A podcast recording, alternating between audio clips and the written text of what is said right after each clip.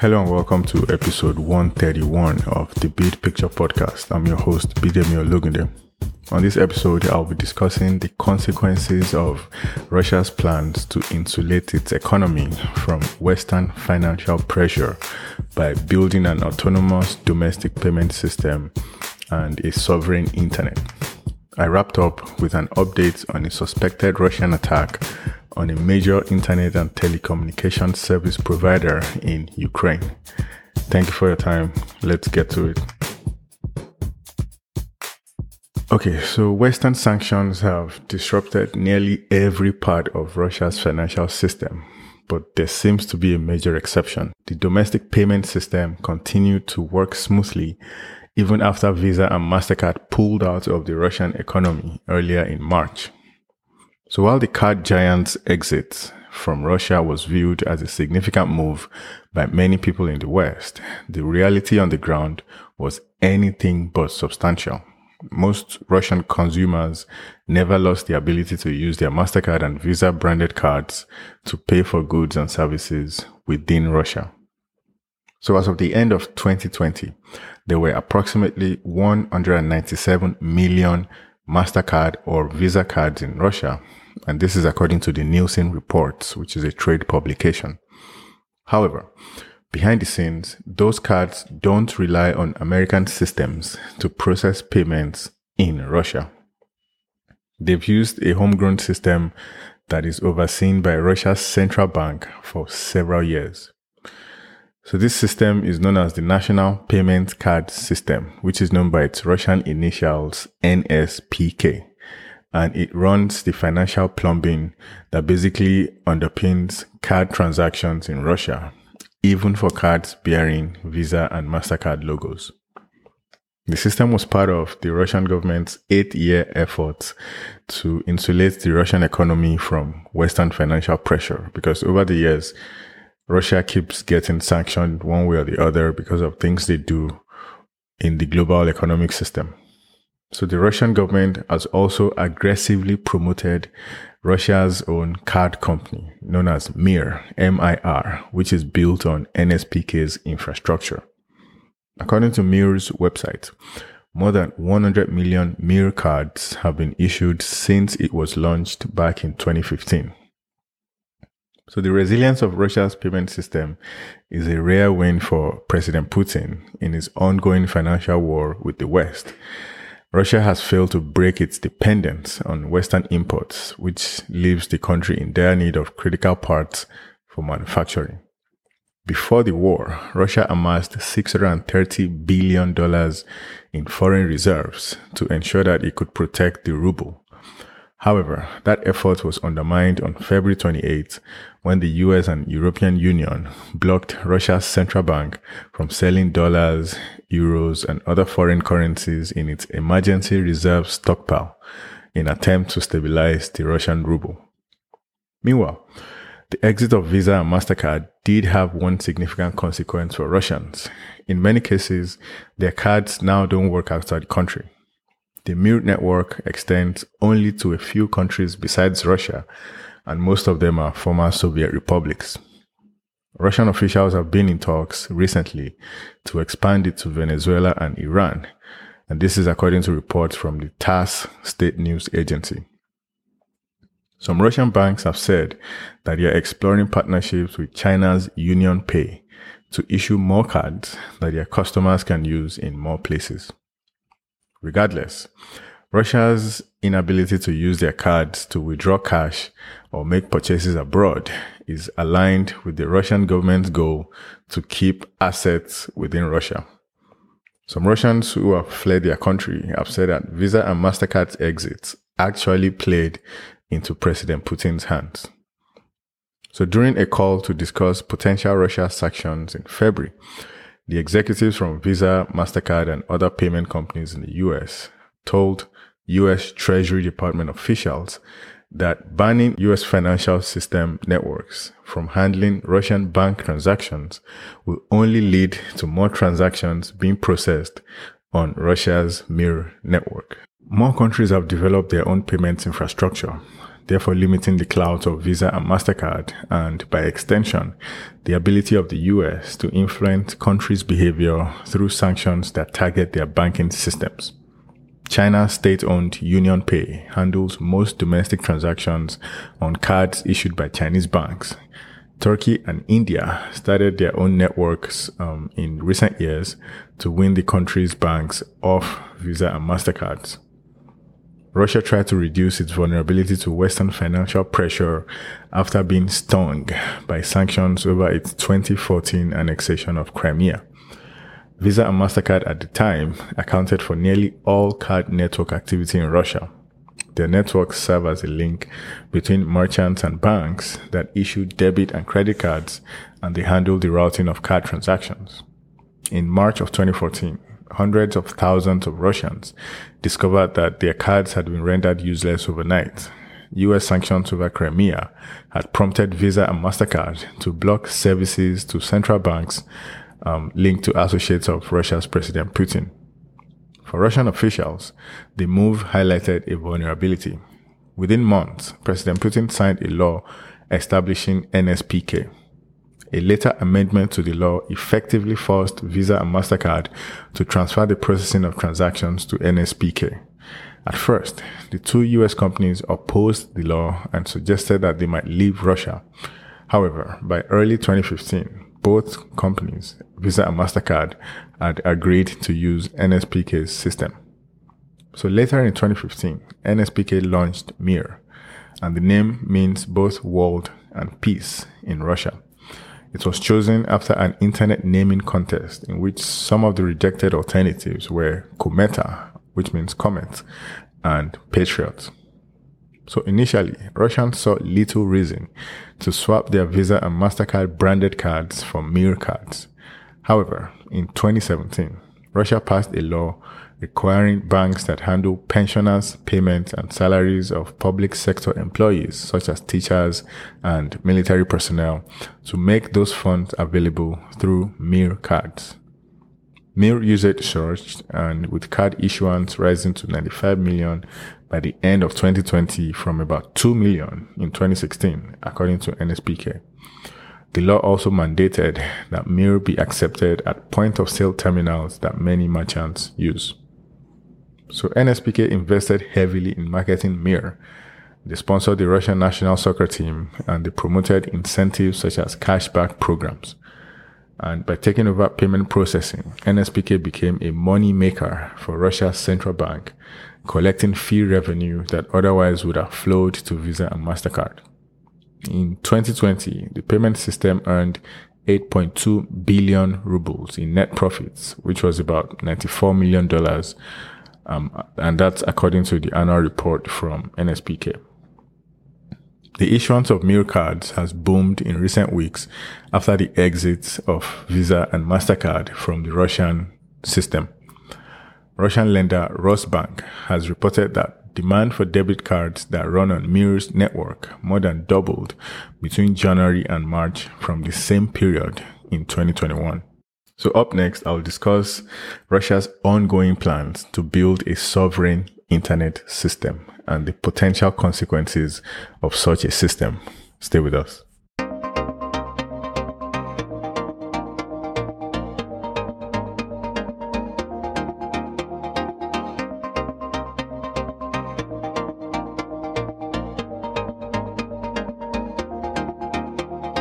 Welcome back. So on March 6th, the Russian government ordered all government institutions and the internet service providers, ISPs, servicing them to switch to the Russian domain name servers by March 11.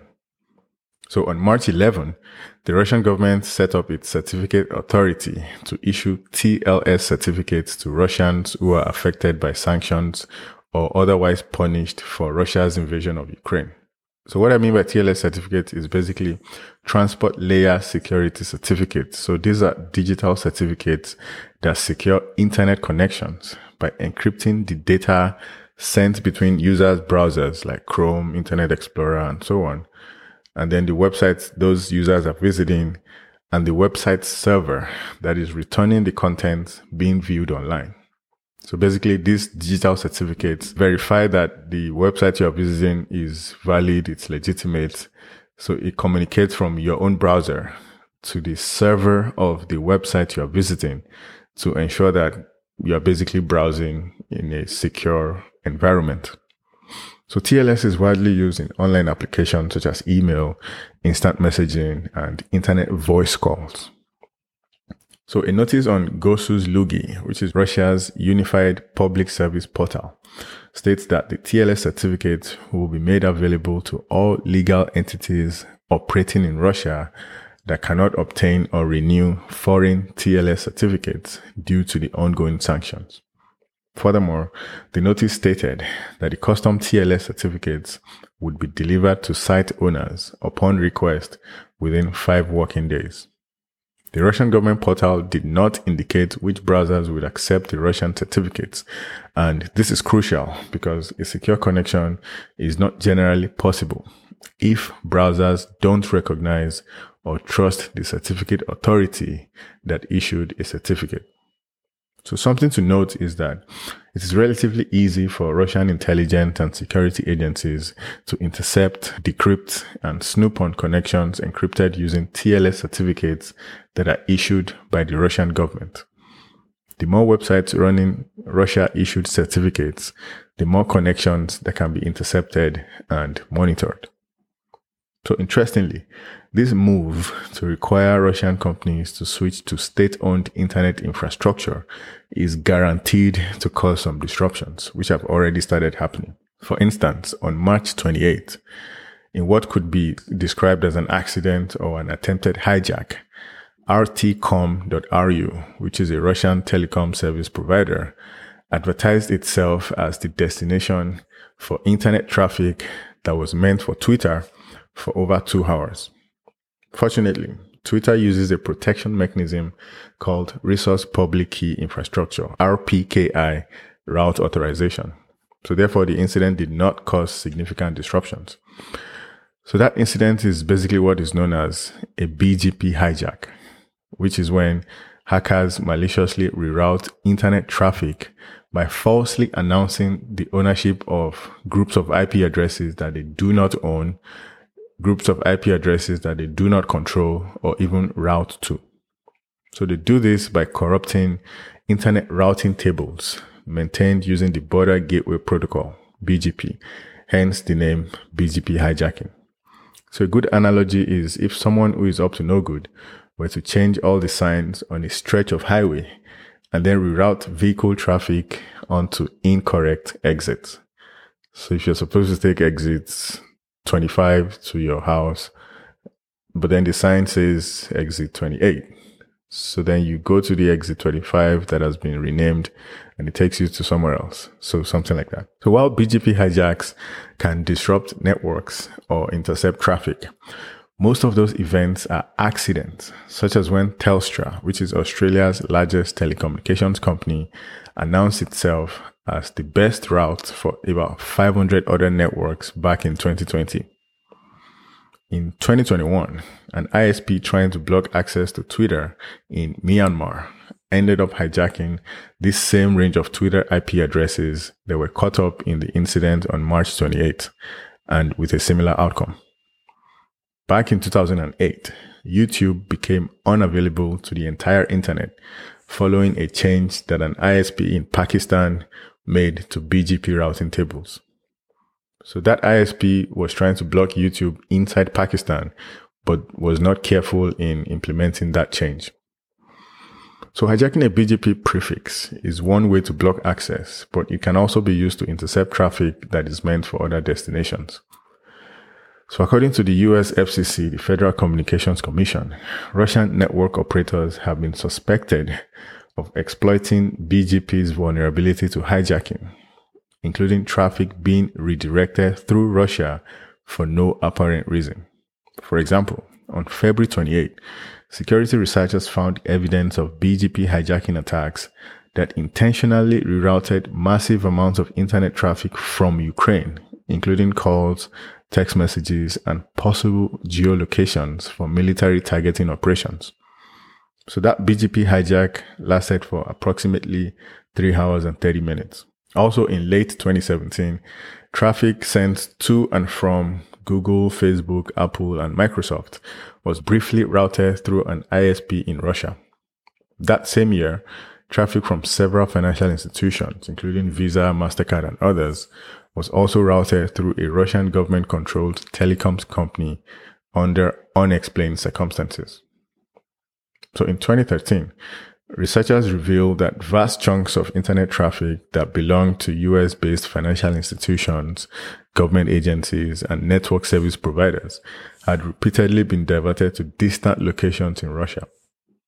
The unexplained circumstances stoked suspicions that network engineers in Russia intentionally rerouted traffic so that the Russian government could secretly monitor communications before passing it along to its destination. So up next, I'll provide an update on a recent attack on a major internet and telecom service provider in Ukraine. Stay with us.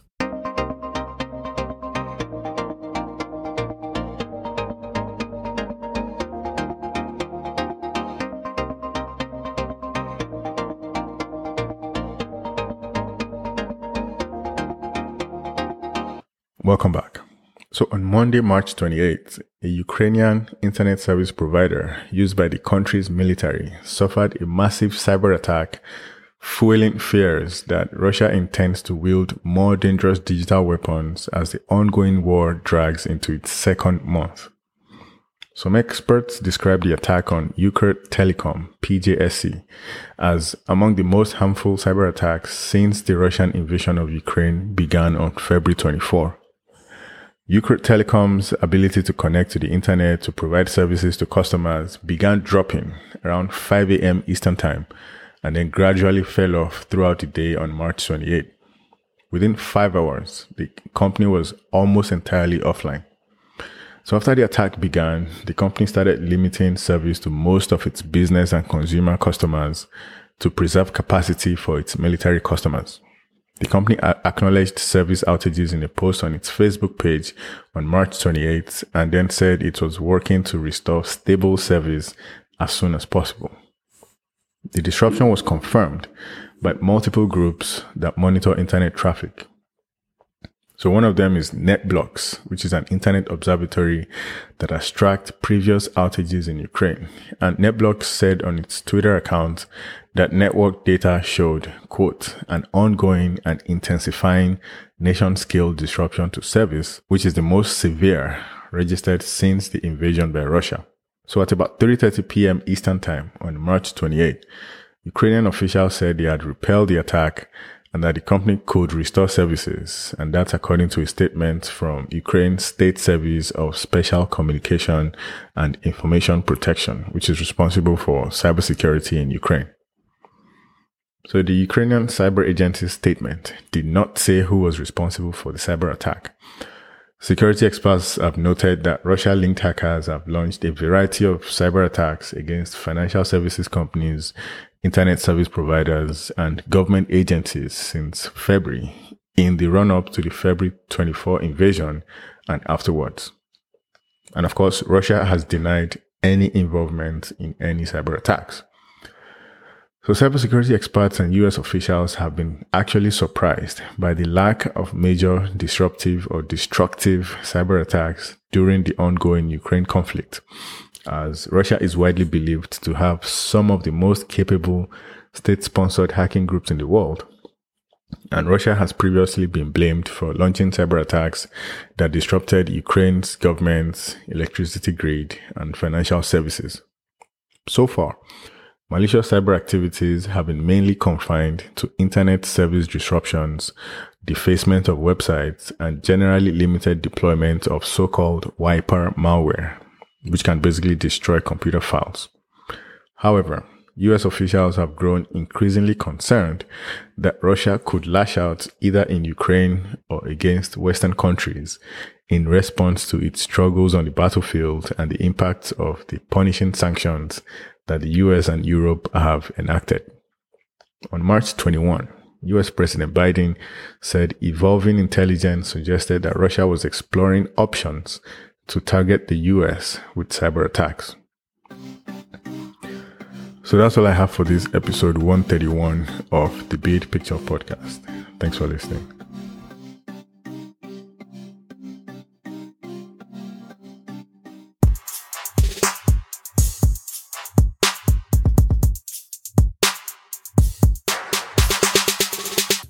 Bid Picture Podcast is produced by Sunshine Media in association with Alowinle Productions. Fact checking by Zara Kuznetsova. Audio engineer Sergey Gorsky. Graphic design Stacy Graham. Senior producer Bidemi Ologunde. Executive producers Olufolani Ologunde and Tobiloba Ologunde. Please join me again on the next episode as I continue with a deep dive on cybersecurity's news, events, and incidents, and the lessons we can learn from them for robust cyber threat intelligence and awareness in our daily lives. Make sure you subscribe, rate, and review the Bid Picture Podcast on Apple Podcasts, Stitcher, Spotify, Amazon Music, Google Podcast, Pandora, TuneIn Radio, or anywhere you listen to podcasts. Also, please share the show with anyone that you think might benefit from it. For questions, comments, or any suggestions, please send an email to bidemi at thebidpicture.com. You can also get in touch on Twitter at bidpicture, on the Clubhouse app at bid, as well as on the Wisdom app at bidemi. Please remember to leave a review for the podcast if your platform allows you to do so. Thank you for your time. See you on the next episode. Bye for now.